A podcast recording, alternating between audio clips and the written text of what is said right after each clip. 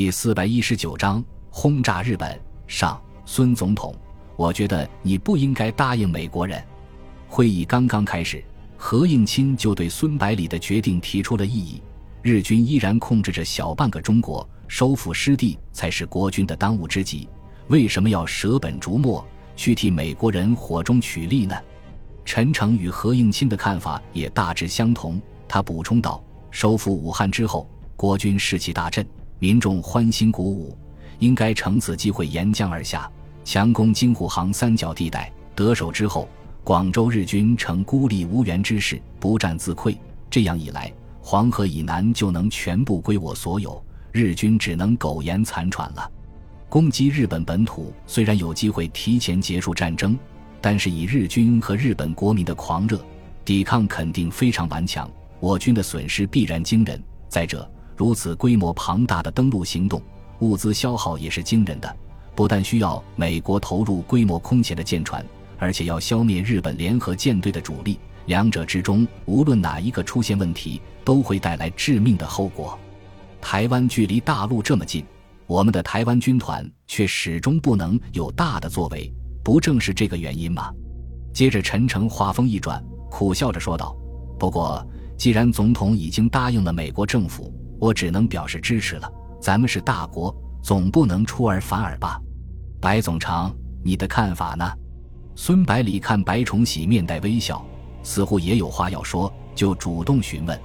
白崇禧清了清嗓子，缓缓说道：“修辞与贺部长的看法虽然非常有道理，但是主要基于战术方面来考虑。如果从战略的角度来分析的话，就站不住脚了。”尽快击败日本是为了用最快的速度开始对德作战。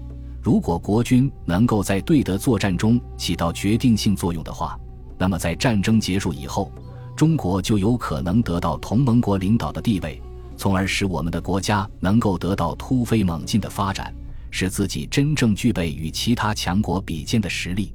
说到这里，白崇禧笑了笑。国军进入富饶的欧洲之后。还可以顺便为国家搜集些战略物资，按劳取酬，天经地义。孙百里微笑着点了点头，然后问刘志航：“你怎么看？”刘志航虽然是空军副司令官，但是无论是资历还是见识到统帅部的几位长官都有很大的差距，所以他老老实实的回答道：“总统，志航才疏学浅，没有什么独到的见解，只有一点粗浅的看法，请各位长官参考。”他接着说道。从中日两国的立场来看，战争的结束必须以一方彻底被击败才有可能，所以最终攻击日本本土是肯定要采取的步骤。如果能早一点发动对日本的空袭，不但可以削弱日本的战争潜力，而且可以把日本的联合舰队吸引过来，中国战场的压力也会大幅度减轻，从而加快收复国土的步伐。孙百里看大家都把自己的意见说了出来。就开始解释自己的初衷。我之所以非常痛快地答应美国人，主要基于以下几点：第一，在日本的太平洋战略当中，最主要的两个支撑点是中国东北和东南亚，前者提供粮食和武器，后者提供战略资源，是维持其战争机器持续运转的必要条件，绝对不容有失。华北日军和关东军不但数量庞大。而且有苦心经营的多年的完备防御体系，东北地区还有几百万日本移民作为后备兵员，又临近朝鲜，作战的难度可想而知。与之形成鲜明对比的是，日本政府把数百万军队派到海外，国内兵力非常空虚，几乎处于不设防的状态。只要有强大的海空力量，登陆并没有多大的难度。只要把天皇抓住。就可以迫使日本政府签城下之盟，结束太平洋战争。第二，如果国军按部就班与日军逐个城市据点争夺，即使最终取得了胜利，得到的也是一个残破不堪的国家和数以百万计的难民。这正是日本人所希望看到的。如果国军在日本登陆，日本海外军团肯定会争先恐后的往国内跑，无论仗打得多么惨烈，都不是在中国。误伤多少平民，也不会有一个中国人。这难道还不值得我们这么做吗？说到这里，孙百里脸上浮现出得意的神情，笑嘻嘻地说道：“其实我们应该感谢日本联合舰队，如果他们不是把美国佬打痛了，怎么可能同意直接攻击日本本土呢？现在罗斯福不但同意全力支援，而且主动把部队的指挥权交给我们，简直是再好不过。众人这才明白了孙百里的真正意图，随即改变了态度，坚定地支持他的计划。陈诚笑着说道：“那咱们在攻克台湾之后，就大张旗鼓地做准备工作。”给日军充裕的时间调集军队，台湾在我们手里，从大陆和台湾岛上起飞的战斗轰炸机可以覆盖大半个东南亚和连接日本本土和东南亚的航线。日本除了从东北和华北调兵之外，没有第二个选择。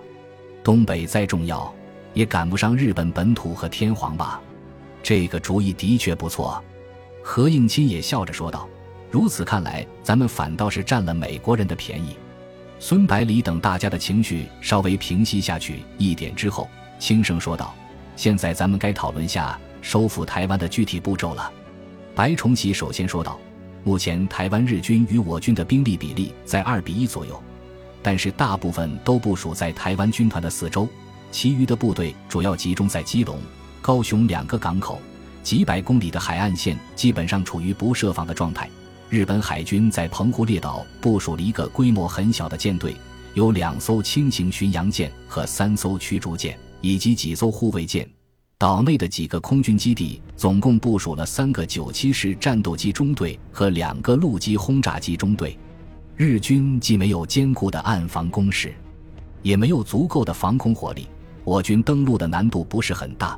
威胁最大的是神出鬼没的日本联合舰队。就怕在登陆过程中突然杀出来，刘志航马上说道：“空军有能力确保登陆舰艇的部队的安全。远程轰炸机的作战半径可以覆盖到菲律宾和日本中南部地区，只要把空军基地推进到南宁、福州等地，金雕就可以为轰炸机全程护航，完全能够应付任何突发事件。”孙百里点了点头，说道：“咱们有台湾军团策应。”只要再输送三到五个精锐步兵师，就可以占据压倒性的优势。所以登陆行动的规模不会很大，部署得当的话，两天时间就可以取得突破性进展。日本联合舰队也没有这么快的反应。刘志航补充道：“只要建立几十公里的登陆场，就可以修建简易机场，拓宽战斗轰炸机的作战半径。日军再想夺回去就没有那么容易了。”何应钦说道：“台湾地域狭小。”交通又比较发达，对日军进行机动作战非常有利。如果日军留下部分兵力依托阿里山外围的坚固工事牵制台湾军团，其余的部队全部投入反登陆作战的话，对我军的威胁还是很大的。大家不要忘了，咱们手中可用的舰艇屈指可数，投送能力有限，很容易被日军在局部形成兵力优势。所以，我认为首先应该最大限度地削弱守军，然后再启动登陆计划。白崇禧非常认同何应钦的看法，补充道：“日军的航空兵也具有一定的实力，争夺制空权也不是一件容易的事情，必须有妥善的计划。”刘志航想了想，说道：“我们可不可以首先对东京发动空袭，又是日本统帅部把台湾的战斗机群调回本土？”好主意。陈诚兴奋地说道：“这样还可以打击日本的嚣张气焰，让愚蠢的日本国民尝尝自己酿下的苦果。炸弹不是总在别的国家爆炸的。”孙百里连忙问道：“以东京到我军控制的机场之间的距离来看，只有远程轰炸机才能完成这个任务。可是咱们能出动多少轰炸机？怎么护航呢？”刘志航胸有成竹地回答道。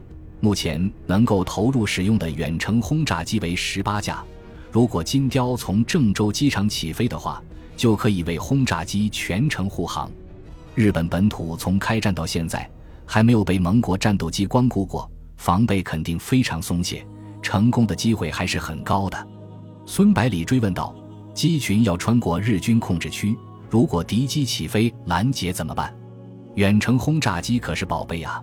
最好一架也不要损失，咱们可没有美国人财大气粗。刘志航的回答立刻打消了他的疑虑。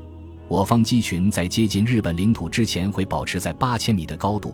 苏北鲁南地区的日军还没有能力发现这么高的目标，即使被他们发现了，也来不及升空拦截。